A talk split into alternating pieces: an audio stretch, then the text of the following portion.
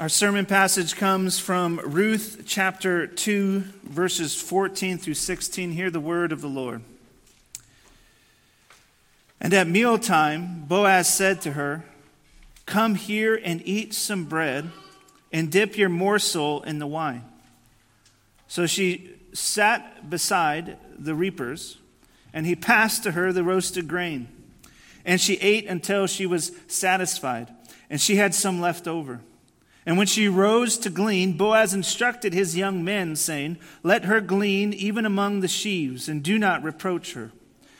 And also pull out some of the bundles for her, and leave it for her to glean, and do not rebuke her.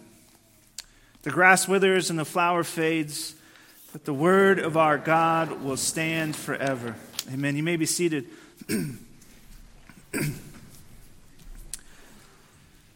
Pray with me. Merciful Father in heaven, we give you thanks for your word, which you says does not return void.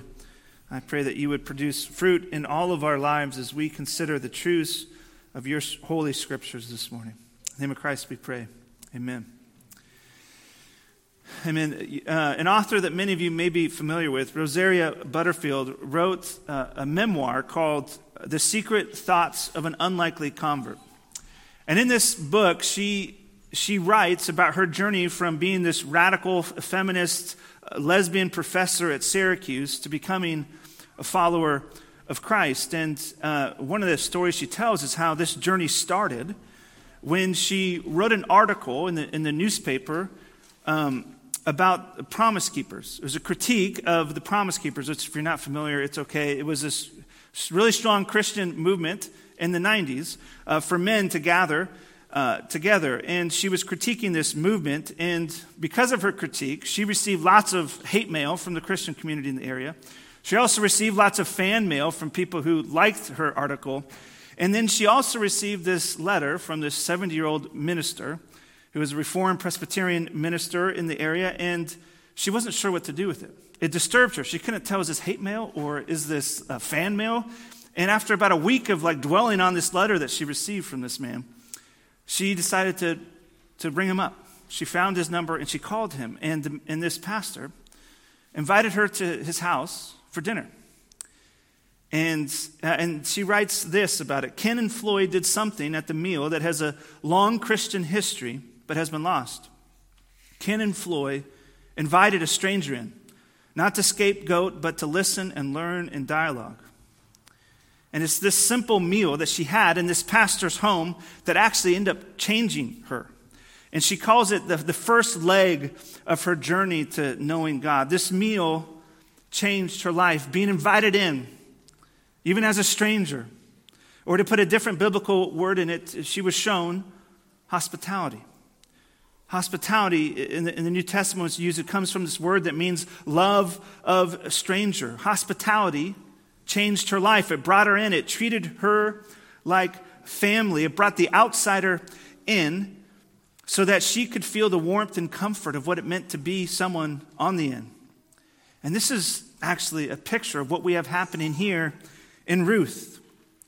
Right? Ruth continues to experience the kindness of Boaz, and it takes an even more intimate turn here as she isn't just invited to come and to take what she can from the fields, but she's invited to his table, where she's actually served by Boaz himself, bringing the outsider in. She's brought in to his table from the outside, right? From being from Moab, from a distant foreign land, to dining at this man's table. And in this, what we're going to find is that he's modeling Christ himself to Ruth. And so, as we consider this topic of hospitality this morning and explore it in these just few verses, what we're going to find it has a lot to teach us as a young church that's just learning what does it mean to be a community together. And one of the things it means is that God's people are, are supposed to be marked, in part at least, by hospitality. The people of God are meant to be hospitable people because God is hospitable. So, and this is what we desire to be as a community. It's one of our core values is hospitality. So, what is this teaching us about hospitality? Well, there's two things, uh, and under those two things, there's multiple subpoints. So it's more like five to ten things, but we're going to call it two things for the sake of your outlines for those note takers. And the first thing we're going to learn is that hospitality is communal. Hospitality is communal, and it's, it's not just any kind of community, but it's a family type of community. It's a tight knit community. And we see this right from the beginning here in verse 14. It says this And at mealtime, Boaz said to her, Come here and eat some bread and dip your morsel in the wine. And so, what Boaz is doing in this invitation, come and sit at my table, is very unusual. Especially in this time, men would not sit at tables with women unless they were part of their family. Uh, and, they, and they certainly would not have been served by a man.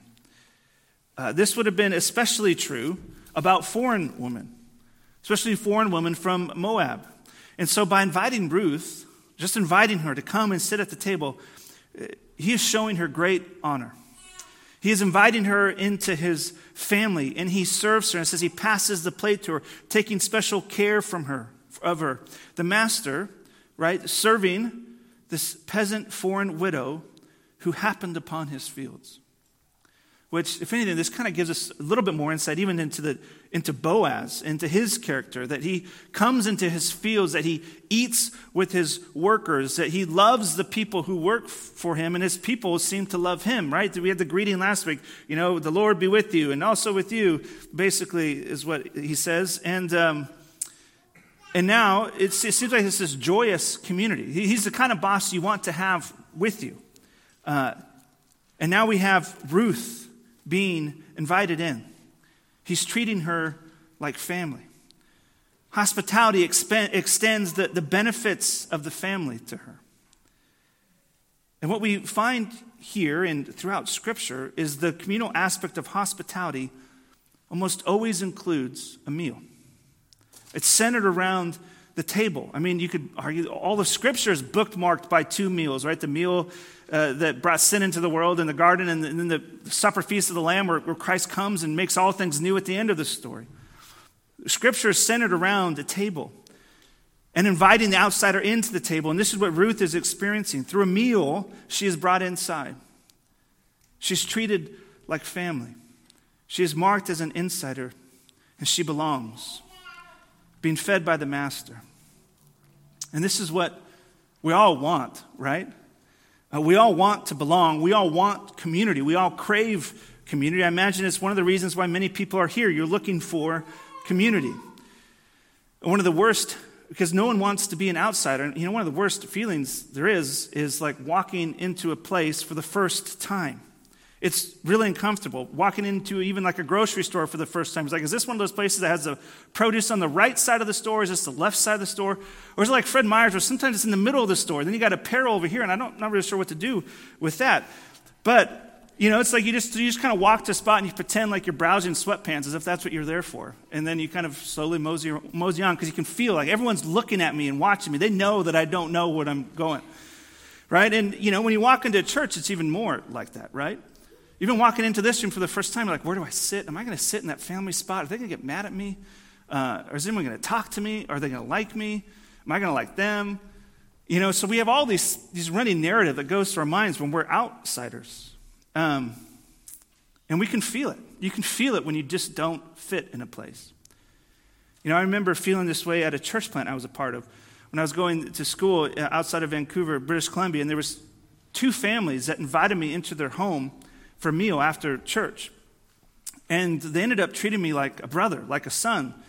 And eventually, they kind of almost invited me into their family. I would watch their kids for them when they went on date nights. I went on family vacations with them. And I was just one of their family as a single guy. It was an incredible joy. It was an amazing thing to experience.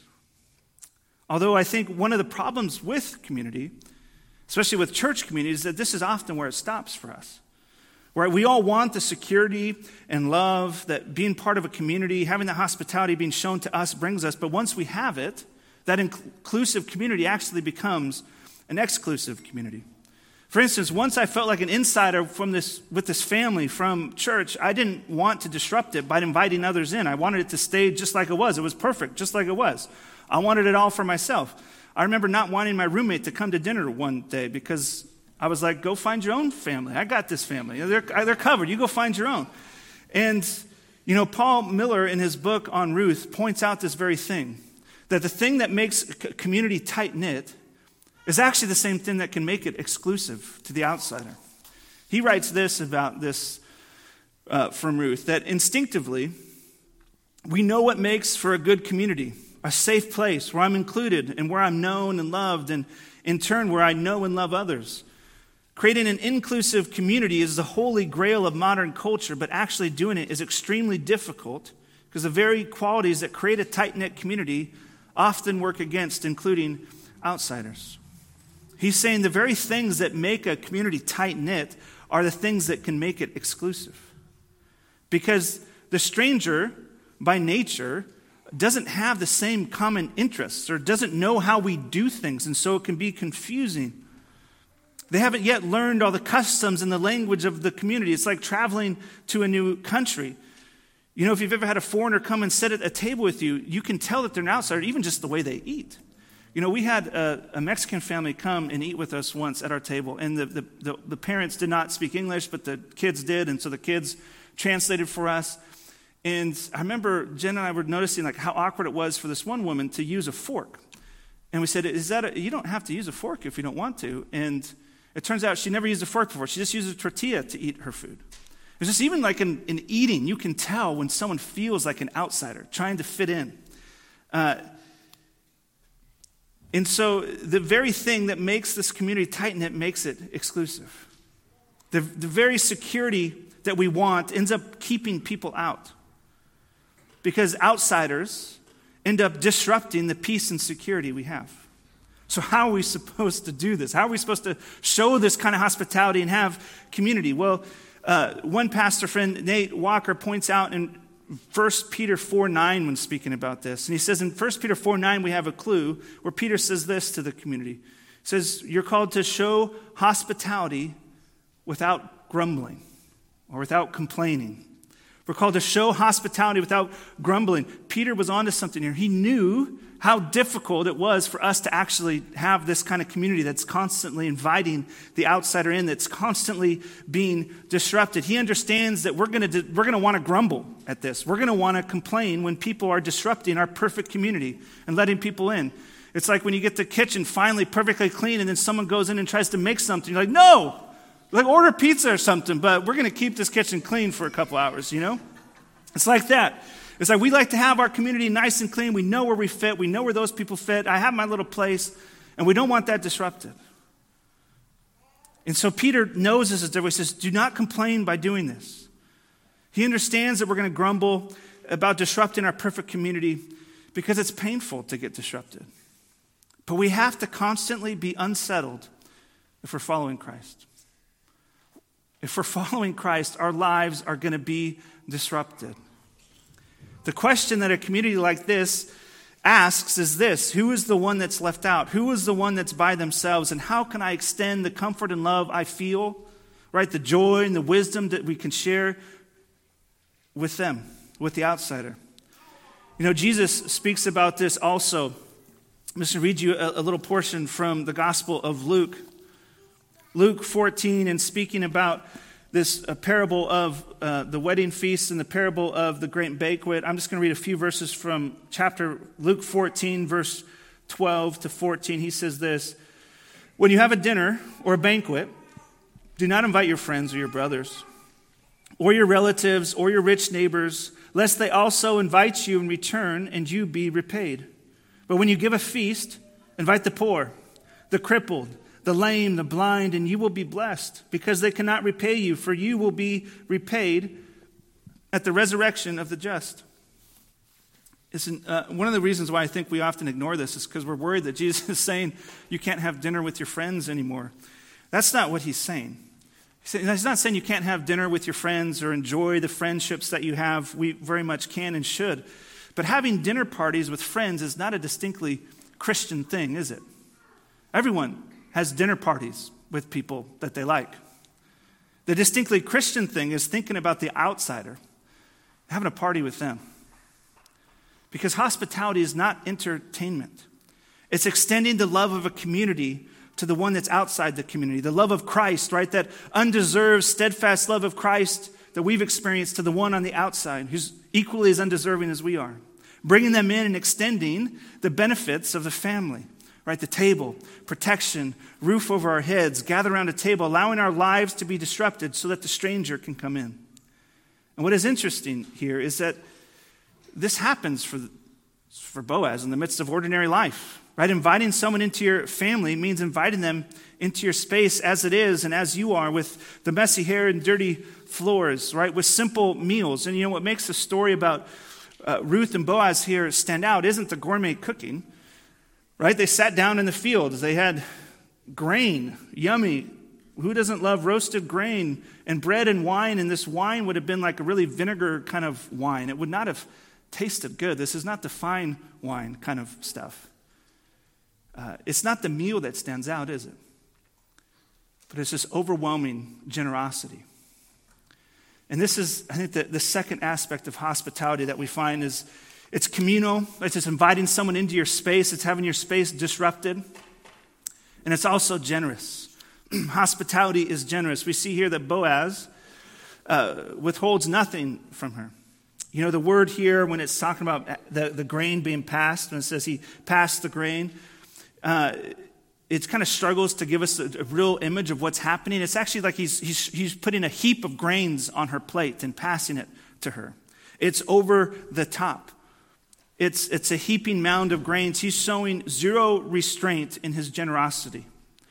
So much so that she actually has some left over to go and share with her mother in law. There's abundance here. It says that she is satisfied, she is full. I mean, when's the last time that she's probably been satisfied at a meal? It's probably been a while. I mean, traveling all the way from, from Moab back, back to Bethlehem, and now she's hungry, so she goes on the field. She probably didn't have any food with her, and then she gets invited to this table, and now she is satisfied. So much so that her cup is overflowing. There's abundance. And I think one of the insights we see next, next week in this lavish meal is that Ruth, in this, doesn't, still doesn't forget her obligations to Naomi. She saves the leftovers, not for herself, for like a, a little midday snack, as I probably would have done, but for her mother in law, who he knows, she knows that Naomi is still back at home, probably really hungry. And she, she, she saves it for her. And generosity is both received by Ruth, and then as she receives, she gives. And I see, we see this further in that she doesn't simply just remain at the table, she doesn't lounge there as long as she can. Uh, she doesn't go home early because she's got what she wants and, and, needs. But what does she do? It says she goes back to the field. Here in verse, uh, uh, uh I'm still looking in Luke. That's why it didn't make sense. Here we go. Ruth 2, uh, verse 15. It says this When she rose to glean, Boaz instructed his young men, saying, Right, so right after the meal, she eats, she has leftover, but she doesn't lounge. She gets up and goes back into the field. But the generosity of Boaz continues. Boaz instructs his young men, saying, Let her glean even among the sheaves, and do not reproach her, and also pull out some from the bundles for her, and leave it for her to glean, and do not rebuke her. He's saying, even come and glean among the sheaves, which is to say that even in the not yet harvested areas, you can go glean there. And we're going to pull our already harvested bundles out for you, and you can glean there too. Boaz is generous. He's not making it difficult for her to get food. She still works, but she, he's making it easy. And he goes above and beyond what any uh, Jewish law would have required of him because he understands the heart of the law to provide for the needy, to care for those on the outside, to bring them in, to treat them as you would a family member. And he makes sure that his workers know that she's allowed to do this too. You know, it would have been very unusual for someone on the outside to come in and start picking through like what's already been harvested. And so he's saying, listen, uh, she is under my care. She can, she can take from whatever I have. Everything that is mine, she can have. Do not rebuke her for this. Do not chastise her for this. This is, she has my uh, approval for this. And so hospitality, right, loving the outsider, the stranger, is generous. You, you actually can't love strangers if you hoard what you have. Right? If you're always protecting your assets, if you're miserly, right? But to love the stranger requires a generous spirit. For one, it's a willingness to be disrupted, but also a willingness to actually share what you have, trusting, right, that the God who provided for you once, right, the things that you have now, will provide for you tomorrow for the things that you're going to need then, too. And we see the extent of this generosity here in verse 17. So she gleaned in the field until evening. So she worked still until the night. And then she beat out what she had gleaned, and it was about an, an ephah of barley. And so she takes all that she's gathered to the threshing floor. She's beating it out so she can get the, the grain to, to bring home. And it's, you know, and, and this amount of grain is likely somewhere between 30 to 50 pounds of grain she got that day, which for one, you know, woman to do in that day and age would have been an incredible amount. It would have probably fed her and Naomi for over a month. It's a generous amount. It is over the top. And when we consider this level of generosity and we consider even our own lives, I think one of the problems for us is we can start to get anxious when we're listening about this topic.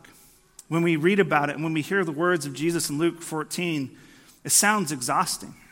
So we're supposed to have all these people in that we don't know, and are we supposed to do this all the time? Is this like every moment of the day, or do we, can we have quiet time? Is that allowed? And and, you know, also, most of us, many of us, probably have little margins in our days. We're all so busy running around from one thing to the next, and not all of that's bad. And if I could just respond to that, you know, temptation to have no margin in our lives, um, maybe I'll say this first. First, i will I'll challenge that and say if your life affords you zero margin to love the stranger, right, to do the things that Christians are supposed to do, then maybe something in our life actually needs to change. I can't tell you what this is, but I do know in my own life, technology can trick us into thinking that we can be more efficient and do more than people did 100 years ago. And I am fairly confident that we actually have the same limitations as any generation before us. So, one of the questions is do you accept the limitations that you have? Or do you try to work 24 hours a day? Listen, you're not God. God rested on the Sabbath. I suggest you need to rest too and invite others into your rest. So, first, it's a challenge to say if you have no margin to love the stranger, then maybe there's a problem in the way we've structured our lives. But secondly, to say something I've already said, remember that this is happening in the context of ordinary life. Boaz didn't add another thing to his day. Eh, you know, this meal wasn't like this, you know, great planning had to happen for it to be made. It was simple, it was what he was already planning to eat that day. The meal happened in the rhythms of his ordinary life in the middle of his day when he was already planning to sit down and eat. And so, one of the questions we can ask is what are the ordinary rhythms of your life that you can invite someone else into? What are those ordinary, everyday things, even right now, that you have in your life that you can invite someone into? And so before we start to rework our entire lives and we just say, okay, Craig said I had to quit everything, so I'm quitting everything. That's not what I'm saying. You know, but one of the things God has given us that we should use is the Sabbath, right? He's given us Sabbath rest for a reason. Do you use it? Do you set it aside for God and His people? You know, maybe we put a soup in a crock pot and invite someone over after church. But where are the places and the rhythms in life that you already have that you can do this?